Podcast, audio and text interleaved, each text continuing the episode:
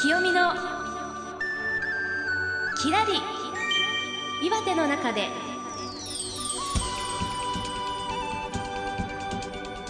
岩手の皆さん、いかがお過ごしでしょうか。北上市出身のマンドリンシンガー清美です。 FM 花巻 FM1 の落合明彦です。さて本当に5月ということで、こう新緑の季節、ますます濃くなってくる季節でね、気持ちがいいんですけれども、緑といえば清美さんは緑の中でっていう曲がありますよね。はい、そうなんですよ。この緑の中で、自分で歌ったり聴いたりすると思い出すのが、ちょうどもう10年前リリースした曲なんですけども、ちょうどそのリリースの前あたりに、岩手のアピオで行われた元気フェスタっていうイベントで、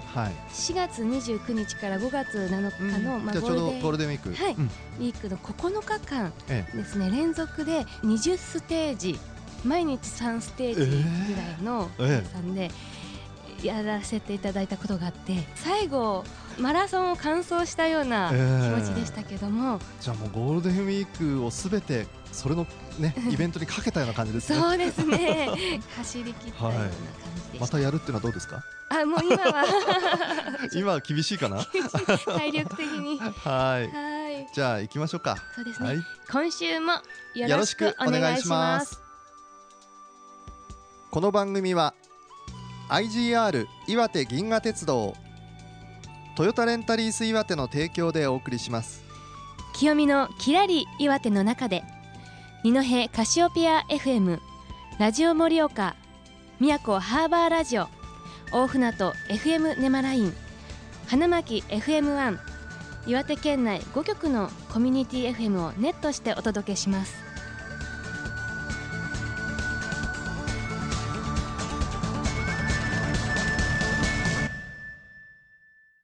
清美のきらり岩手の中でをお届けしています。本当にどこに行くにもですね、気持ちのいい季節なんですけれども、よくお弁当を持って出かけましょうなんてね、言葉も出そうな季節ですけれども、お弁当ってね、私はもうここそうだな、20-30 年ちょっとこう自分で作ってなんとかっていうのはね、無縁なんですけれども、お昼は最近もうお弁当ではないと。全然お弁当はね、もう、だいたいお昼ね、食べられる、お昼にほら番組なんかもあるから、お昼をあんまり食べられないんですよね。お昼にね。お昼にお昼を食べる。ちょっとずれていつも。でも清美さんは今ね、お子さんもいるし、こうお弁当とは無縁ではないですよね。そうですね、むしろ今が本当に、メインで作り始めたっていう感じで、最初主人に作っていたんですけども、子供が生まれたことを皮切りにちょっと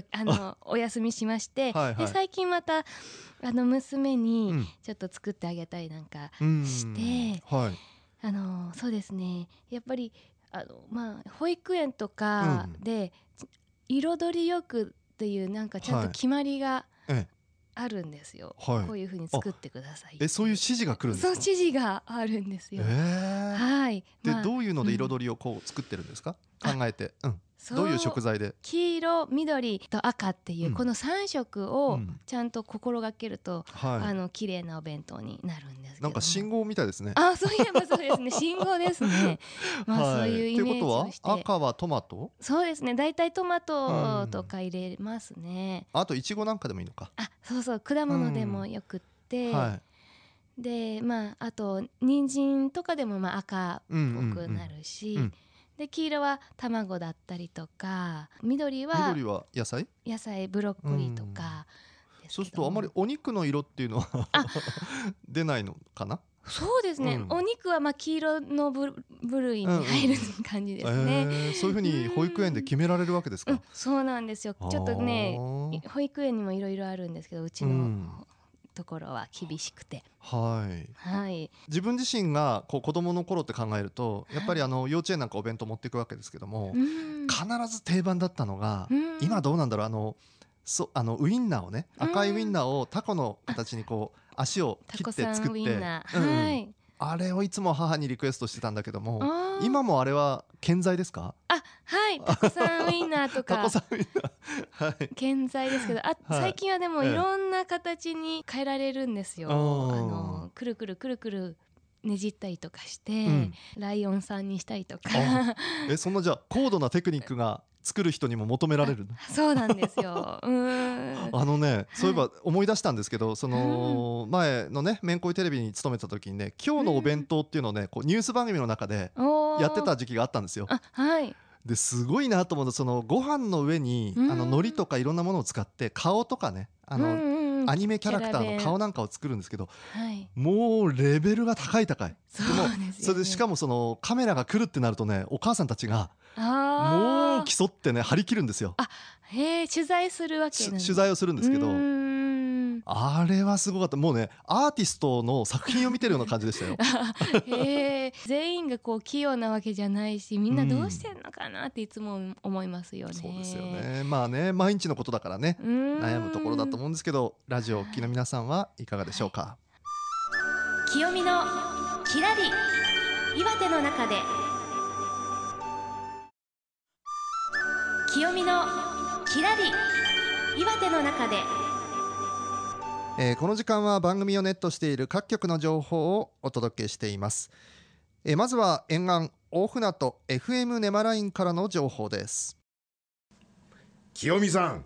私噺家の三遊亭楽大と申します。 FM ネマラインで三遊亭楽大のバババラジオというのをやらせていただいております。この番組がですね、毎週金曜日午後2時から行っておりましてですね、再放送が毎週火曜日午後の3時半、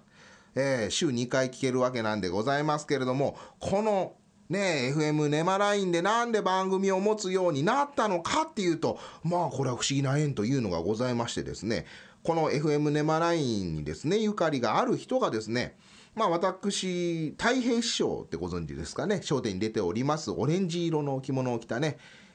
よく飛び跳ねたりしてるあの師匠から、ポッドキャストでちょっと番組やるんだけども手伝ってくれないっていうので出たんですよ。それで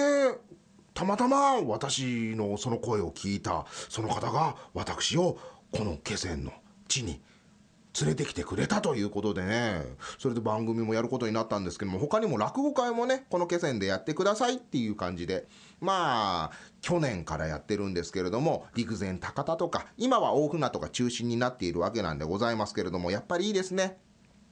こうやって落語会にね2度3度来てくれる人っていうのはやっぱ、見てくれるからこそなんでしょうかね。どんどんどんどん距離が近くなって、中にはですね私にプレゼントをくれる方なんていらっしゃるんですよ。何かなと思ったらですね、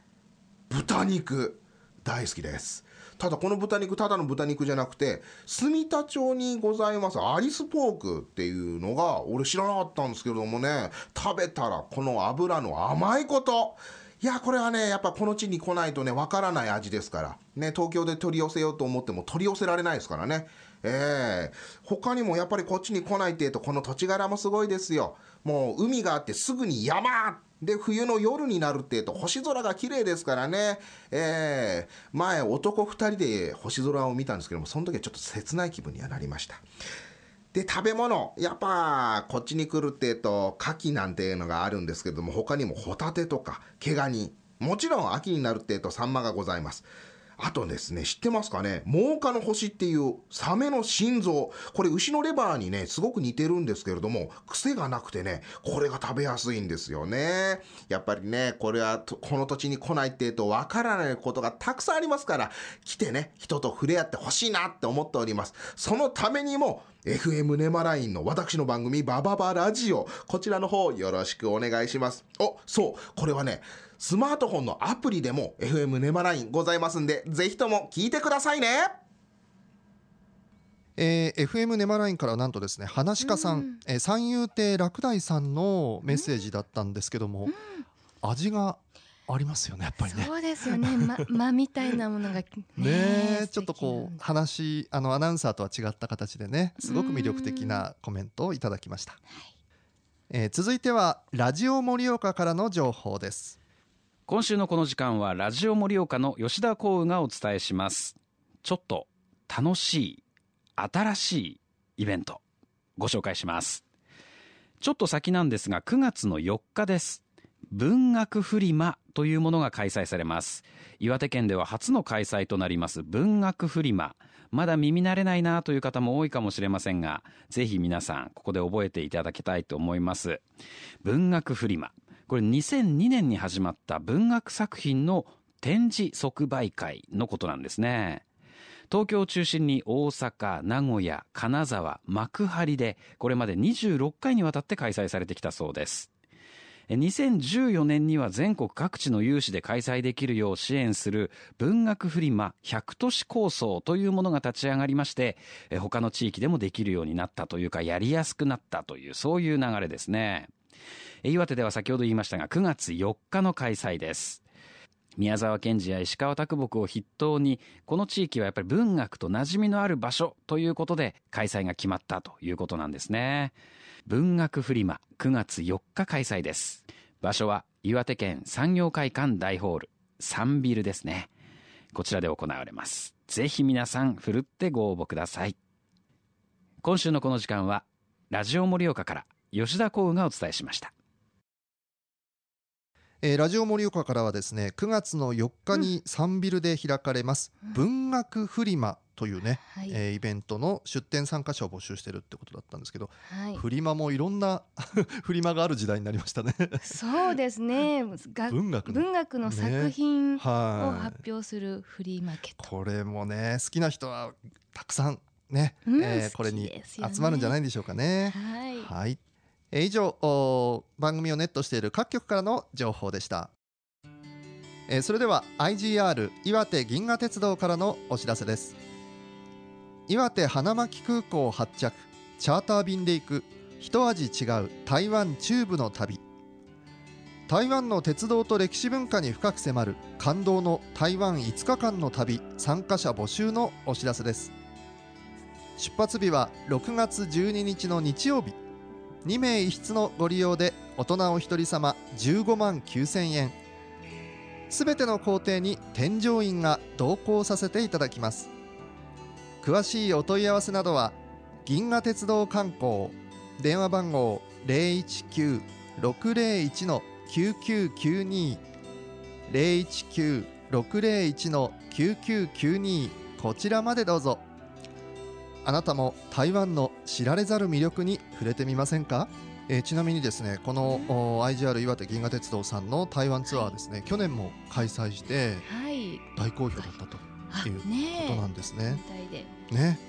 ただ台湾に行くだけじゃなくて、なんかすごくこうテーマがね絞り込まれているので、そうですね、はっきりとしているので、これがまた楽しみだと思いますけれども、ぜひ皆さんも申し込んでみてはいかがでしょうか。清見のきらり岩手の中でお送りしています。お弁当のさっきは中身の話したんですけれども、私なんかそのお弁当ね冷たくなっちゃうから、ちっちゃい子供の頃ね、そのストーブの上なんかに乗せて温め直したりしてたんですけども、学校なんかでねやってたんですけれども、今はなんかあれですか、話によるとそのすごくお弁当箱も進化しているっていう、そうなんです。どんなのがあるんですか。スープジャーというお弁当箱があって、スープジャー、朝にいろいろ具材を切って生のままスープジャーって今、ポットみたいな形をしていて、でそこにもう放り込んで、それでお米も生のまま入れて、それで最後に熱いお湯を、熱湯を、入れて、で味付けもちゃんとして、それで蓋を閉めて、ちょうどお昼食べる頃になると、素敵なリゾットが出来上がっているというねもうそれ市販されてるんですか。普通にもう、今流行っていて、私も欲しいなと思ってる。清美さんまだ持ってないわけだ。持ってないんですけど、もうやっぱ特に女性にすごく人気で、ヘルシーだし、あとあったかい、何よりあったかいものがお昼に食べられるっていうのがすごく、いいですね。なるほどね。今ほら水筒っていうの古いから、飲み物入れるやつも、すごく進化してると思うんですけど、お弁当箱もそういうのがあるんですね。そうなんですよ。なんかね、お昼が楽しみになるような、感じですかね。ということで今日私もちょっとびっくりしましたけれども、そういったねお弁当箱があるということで、お弁当箱の話題をしてみました。きよみのきらり岩手の中で。きよみのきらり岩手の中で。ではここでお便りいただいていますので紹介しましょう。釣り吉のんべえさん、あ、これね、はい、釣り吉のんべえさんは FM 花巻の常連さん、はい、リスナーさんですね。そうなんですね、はい、ありがとうございます、はい。清美さんはじめまして、落合さんこんにちはです、かっこ笑いって書いてある。いつもかっこ笑いってお便りくださるので、はい、FM 花巻で拝聴しております、釣り吉のんべえと申しますということで、はい、偶然なんですが、はい、うちの職場にも黒沢尻南高校ですね、マンドリン部出身の女性がいますよと、はい、はい、いるんですね。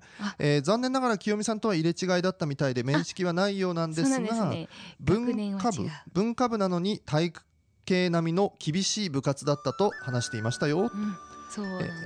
なんですか、はいはい、私は芝のラフランス温泉の冬祭りのステージで、清美さんの生のライブを聞いたことがあります。寒かったけど澄み切った冬の夜空を眺めながら、清美さんの透き通った歌声が心に残っていますって書いてください。嬉しいです、ありがとうございます。この時のこと覚えてます？ラフランス温泉で。覚えてます、寒かったですけどね、はい、冬祭りで、はい。釣り吉のんべえさん、これからもお便りお待ちしてますんでね、はい、よろしくお願いします。さあ、それでは番組のホームページ URL ご紹介しましょう。http://s-p.in.net/kiyomiです。お便りは番組ホームページからお送りください。岩手ゆかりのアーティストや岩手にちなんだ歌詞など、曲のリクエストなどもお待ちしています。お相手は FM1 の落合明彦とマンドリンシンガーの清美でした。では来週の同じ時間にこのコミュニティ FM でお会いしましょう。さよなら。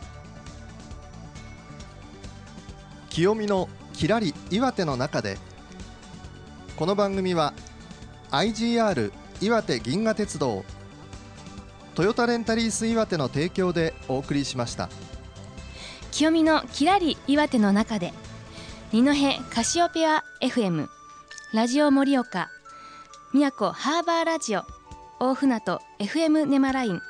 花巻 FM1、 岩手県内5局のコミュニティ FM をネットしてお届けしました。